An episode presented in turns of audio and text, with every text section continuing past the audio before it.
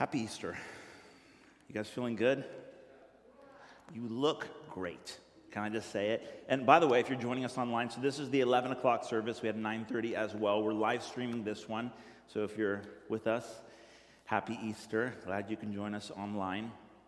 Um, I don't know how you look. Probably not as good as us. If I had to guess, they're probably like in their boxes at home, lounging, eating Doritos, worshiping in the spirit, obviously. But you guys, you guys look great. Um, my kids, I, I love how, like, even if you didn't dress up, like, some of you look great every week. Um, some of you need to actually put in a bit more of an effort. I, am going to be real. I'm just kidding. I don't care what you look like.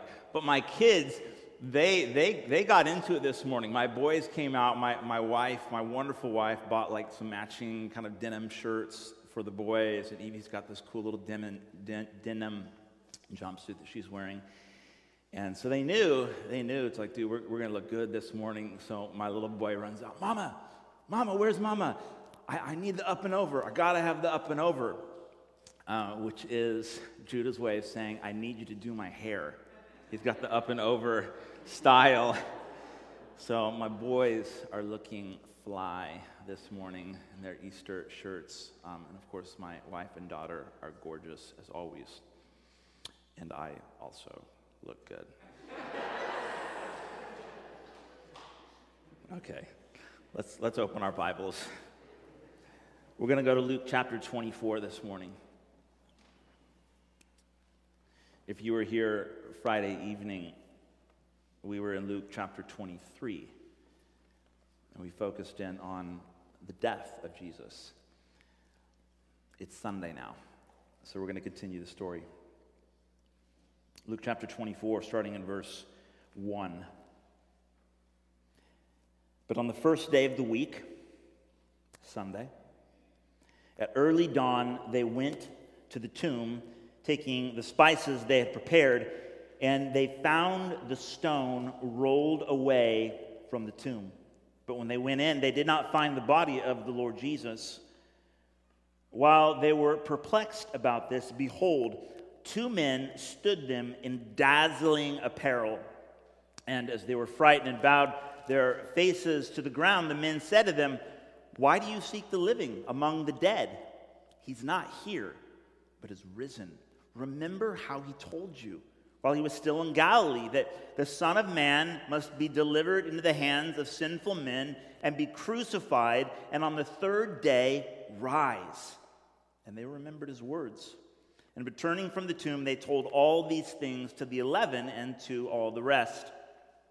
Now, it was Mary Magdalene and Joanna and Mary, the mother of James, and the other women with them who told these things to the apostles, but these words seemed to them as an idle tale, and they did not believe them. But Peter rose and ran to the tomb, stooping and looking in. He saw the linen cloths by themselves, and he went home marveling at what had happened. What a marvelous tale indeed. Let me pray for us. Father, thank you for days like today, for a beautiful morning and a place to gather and to, to enjoy one another and to celebrate uh, the day we call Easter, Lord, your life. I pray that you would help us as we reflect, um, help us to, to understand uh, or just to know your heart, Lord, for us um, and how this applies to our lives today. In Jesus' name, amen. What a marvelous tale indeed. Jesus, the Son of God, God incarnate, uh, God with us, Emmanuel, as we say. God, who so loved the world, came down from heaven, entered into the brokenness, the mess, our mess, and because of his love, died for us. Only he didn't just die, he wasn't just a martyr, it wasn't just a symbolic expression of his love. He, in fact, died and came back to life, thus conquering sin and death. Jesus is alive. What a marvelous tale that is. What are the implications? What are the implications? Of course, Jesus didn't just die. Jesus was betrayed, he was slandered, he was wrongfully accused, he suffered gross injustice, he was abandoned by all of his friends, he was tortured, could barely even make it up to the top of that hill, which they called the skull, where he was, in fact, crucified. Arguably the most excruciating version of human suffering known to mankind. Crucifixion comes from the word excruciato, which is also where we get the word excruciating. Jesus suffered death. Did I impress you guys with my Latin? Probably didn't even say the word right. My point is, Jesus didn't just die, he suffered every human pain imaginable. He suffered temptation, he suffered loneliness. Even as he breathed his last, he cried out, Lord, Father, why have you forsaken me? He was forsaken by God for us.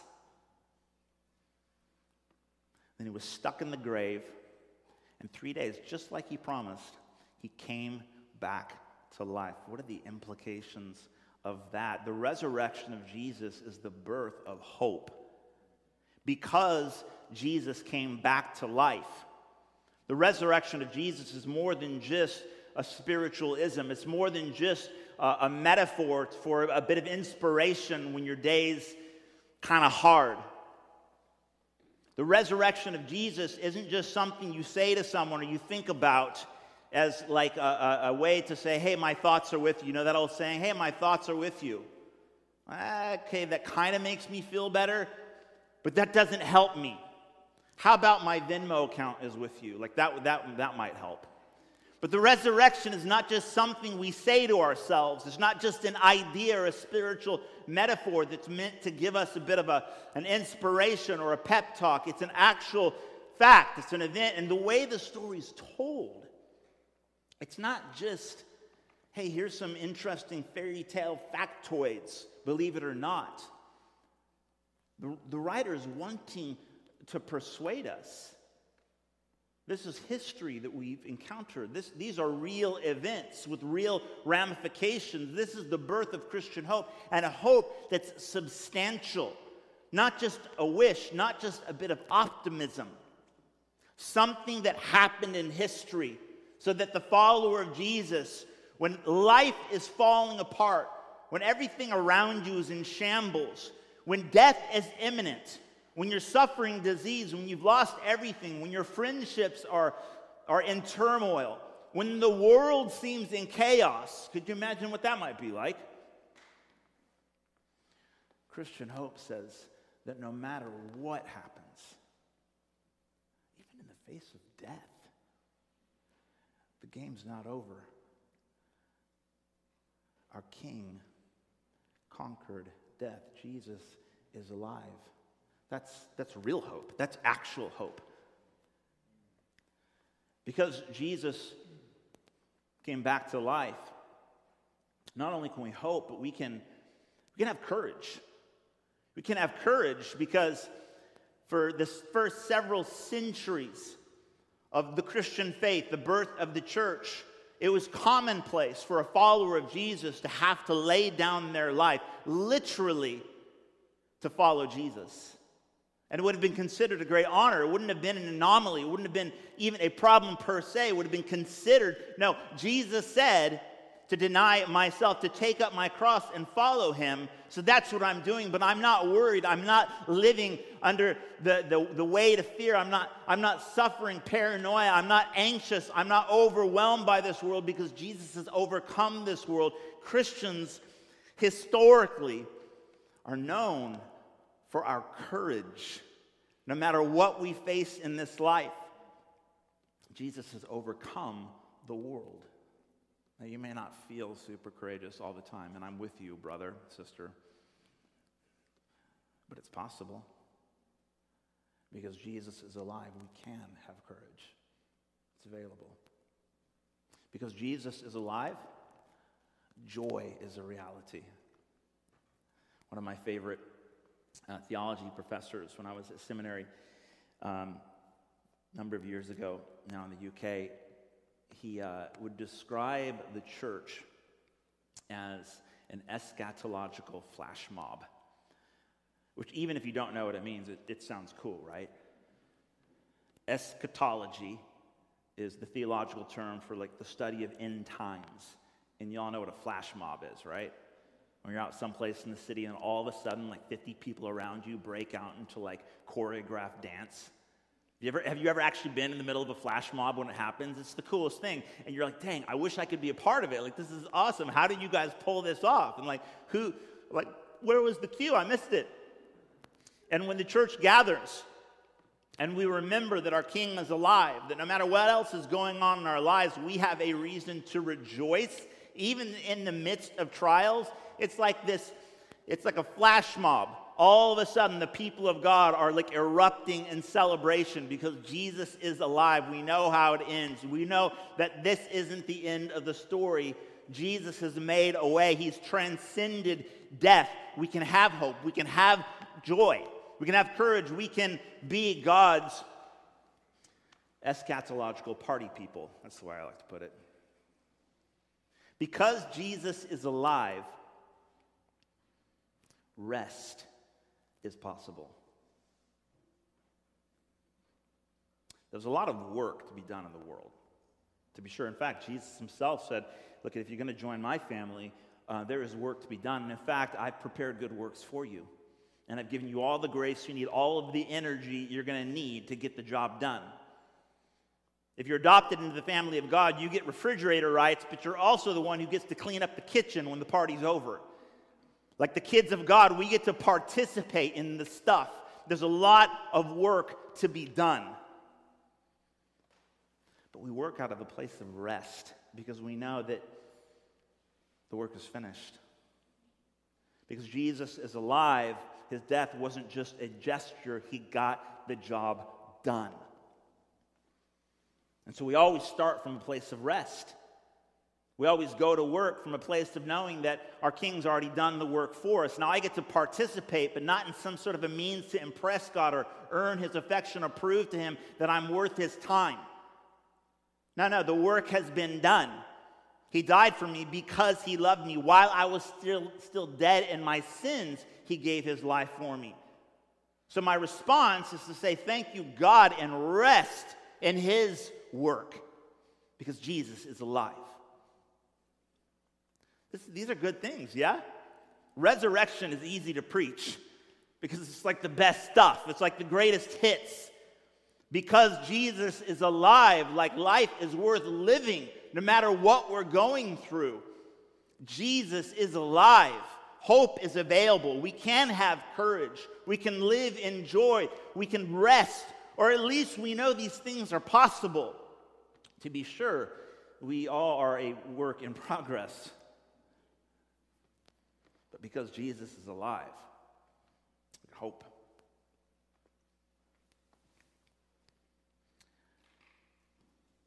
Some did not believe. The ladies, um, Mary, Joanna, Mary, mother of James, and the others, they went to the tomb. Uh, they had the spices and the burial supplies to, um, I don't know, whatever you did with bodies in the first century to preserve. And you can only imagine what the, the mourning that they had already gone through. Friday night, all day Saturday, now it's the, the break of dawn on Sunday. And they were going prepared to see the body. Probably would have mutilated. What did they see instead? An empty tomb. Oh, and two angels in dazzling apparel. They didn't see Jesus, but they saw the empty tomb and they believed, so much so they ran back to headquarters and they were like, He's alive. He's alive.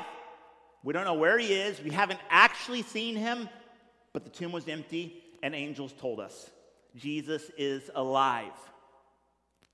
But they didn't believe. Now, Peter, to his credit, he was like, I got to check this out. So Peter jumps up, sprints to the tomb. We're told elsewhere that John joined him. Apparently, there was a bit of a foot race.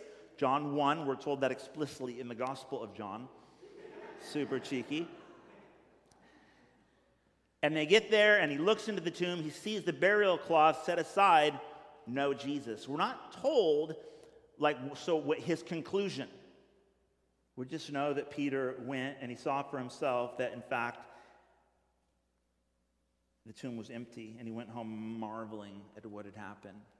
It would seem that there was a, like a, a bit of a journey that the disciples were on. Not everyone believed. What about you? Where are you at? Do you believe? Do you really? Do I? It's, it's a serious question.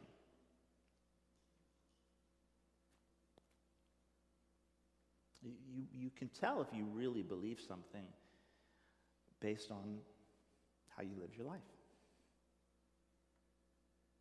That's, what Jesus, uh, he called it fruit. It's a metaphor. Fruit. If you're an orange tree, you grow oranges. What kind of fruit are you growing? Do you believe? There's a, there's a process to believing.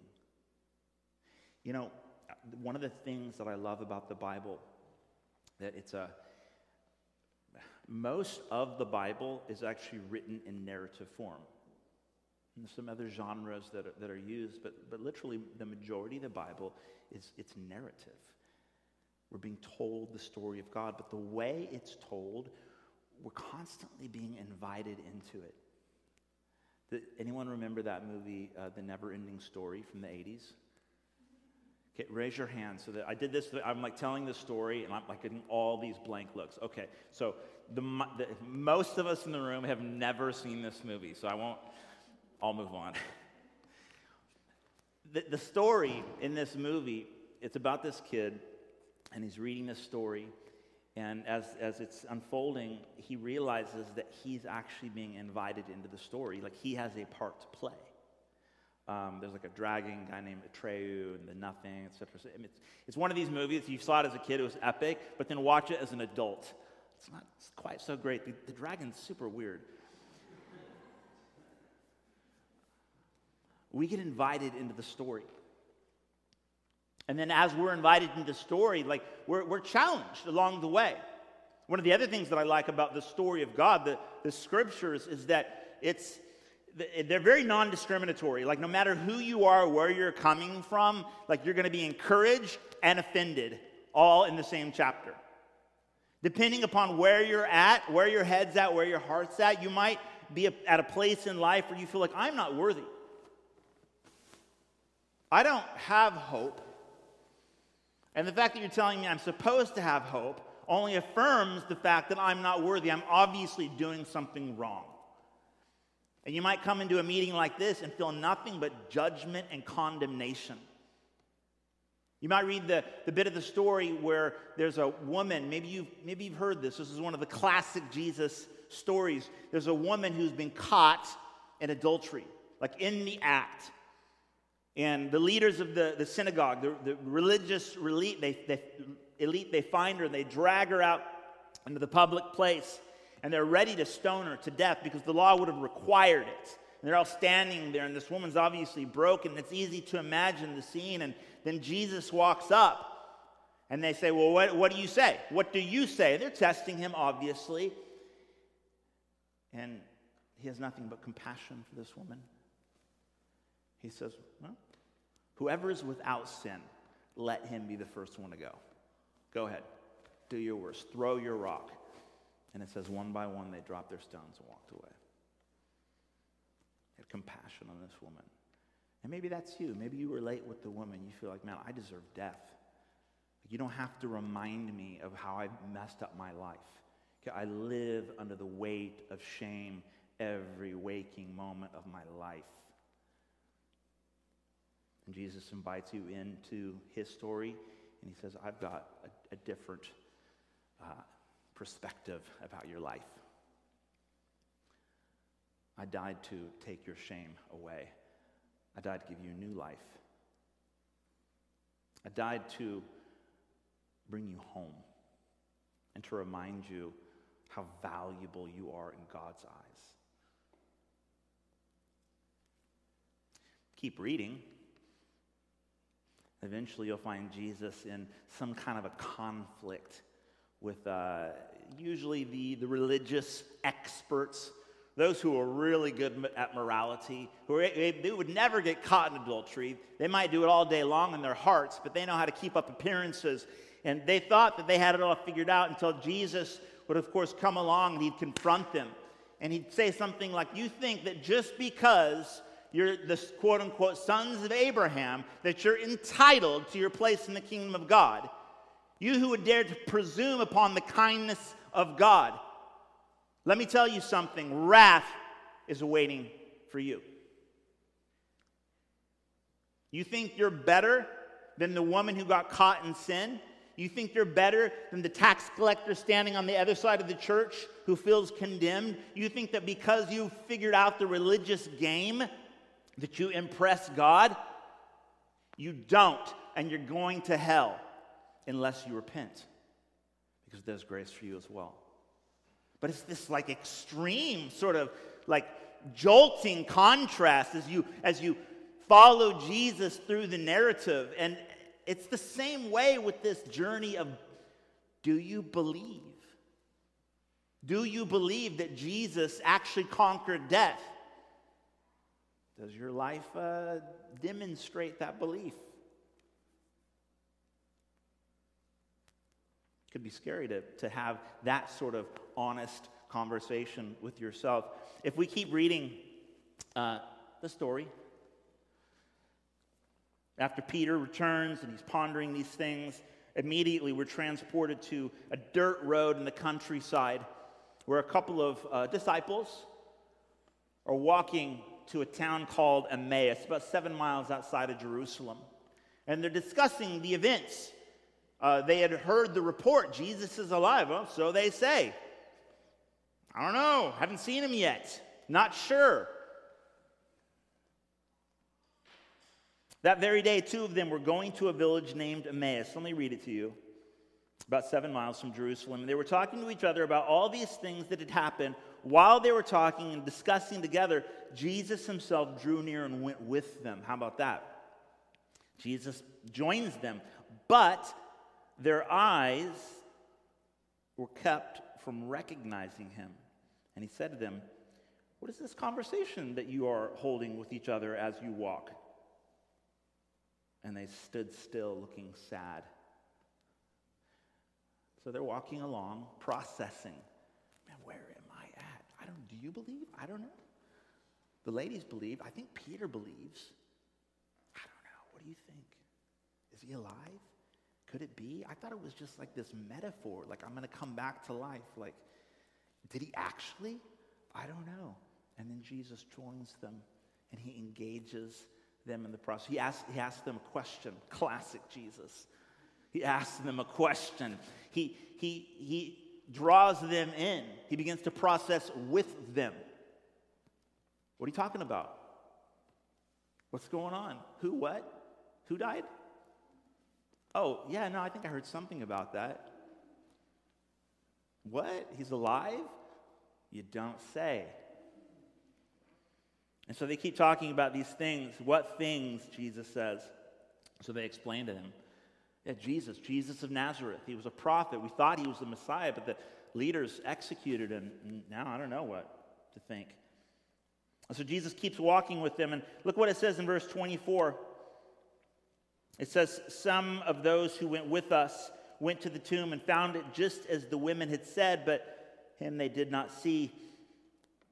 And Jesus said to them, Get this, O foolish ones, and slow of heart to believe all that the prophets have spoken. Was it not necessary that the Christ should suffer these things and enter into his glory? and beginning with Moses and all the prophets, he interpreted to them in all the scriptures the things concerning himself. O foolish ones, and slow of heart to believe. Isn't that an interesting way to put it? O slow of heart to believe.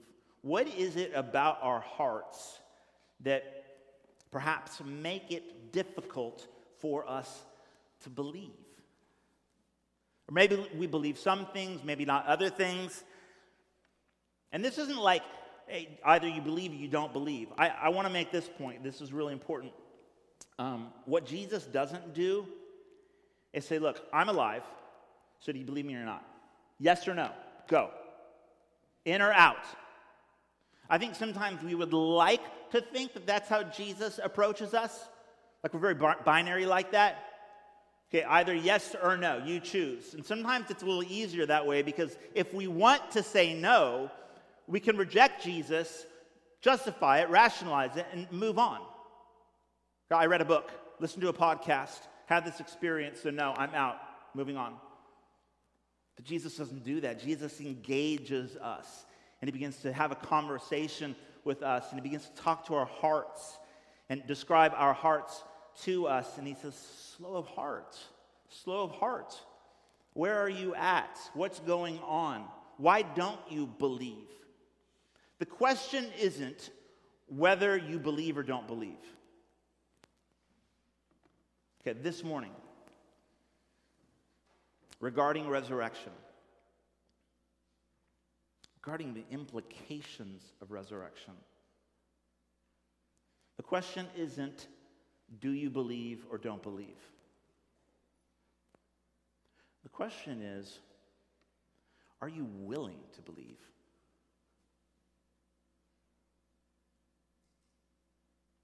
we read that eventually um, they get to a point in their little journey on the road where we're told it, it was getting late. And so Jesus acts like he's going to keep walking.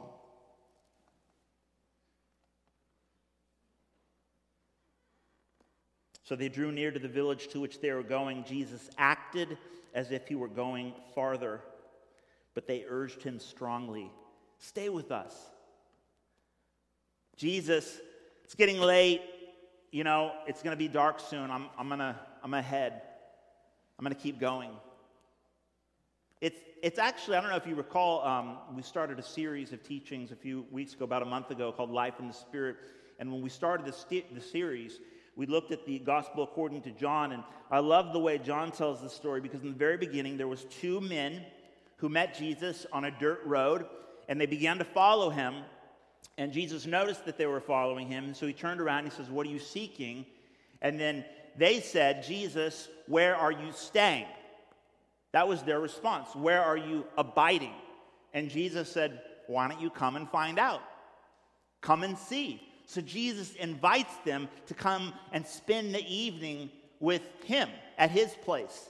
We're also told that eventually when it got a bit late, the disciples decided they were just going to stay. They're like, hey, Jesus, like it's getting late. You mind if we crash on your couch or whatever people crashed on in those days?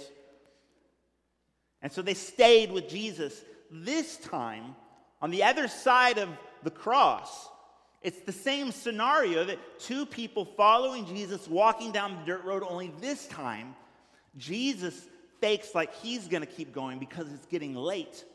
And he gives them the opportunity to invite him over. And there comes a point in the journey where, where Jesus will invite us. He'll say, I want you to come and see where I'm staying. Come and experience life with me. Come and abide with me. Spend the night. Let's, let's eat together. Let's experience life together.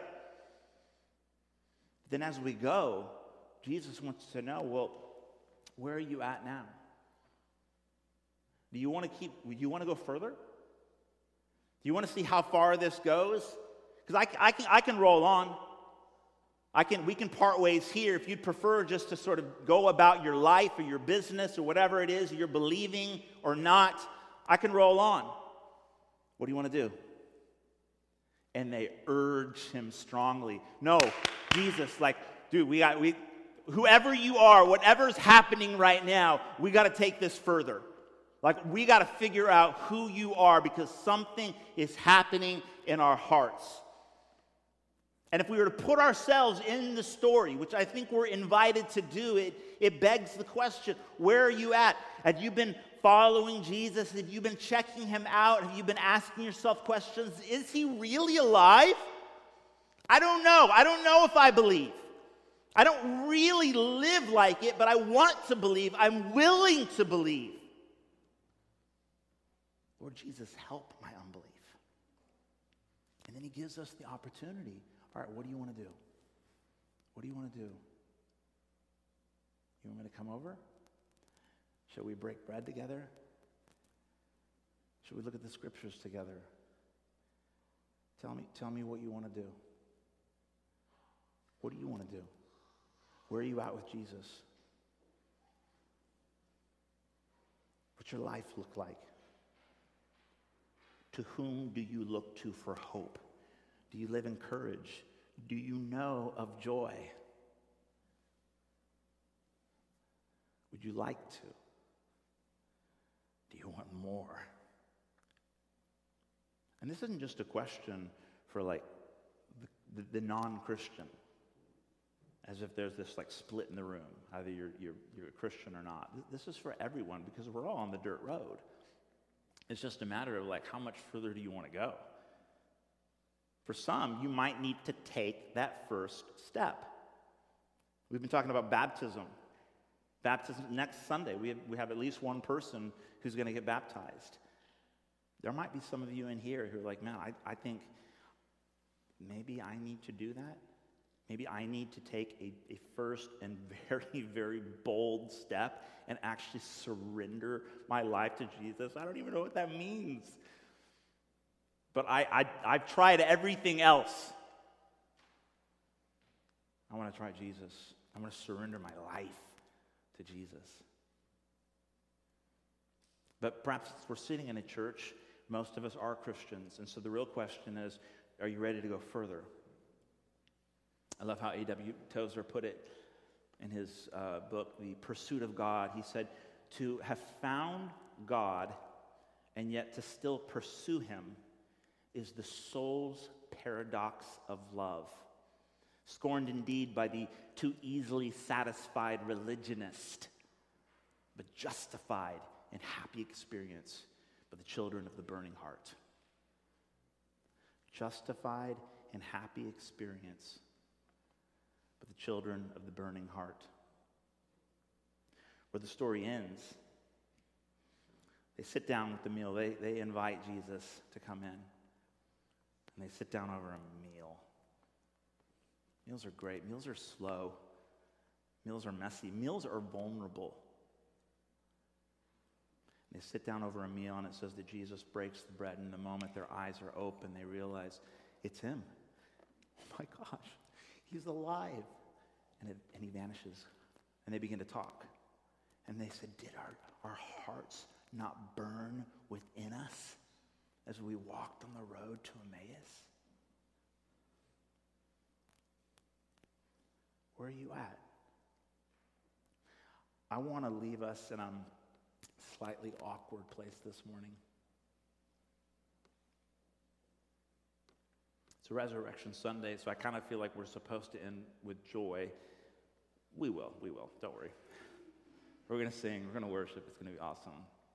But in this moment, right now, right this second, I want, I want to just sort of leave us here.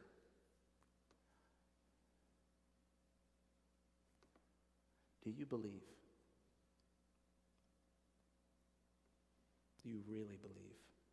Jesus would invite you to, to surrender more of your life.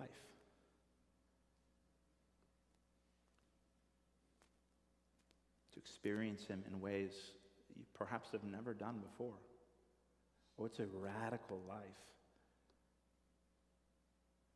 I'm on the journey. I certainly have not arrived, but I'm on the journey.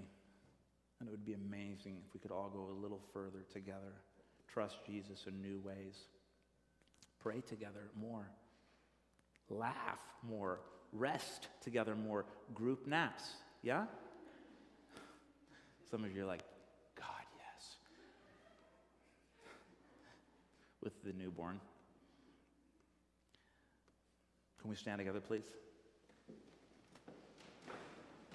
Worship team, would you join me up front, please?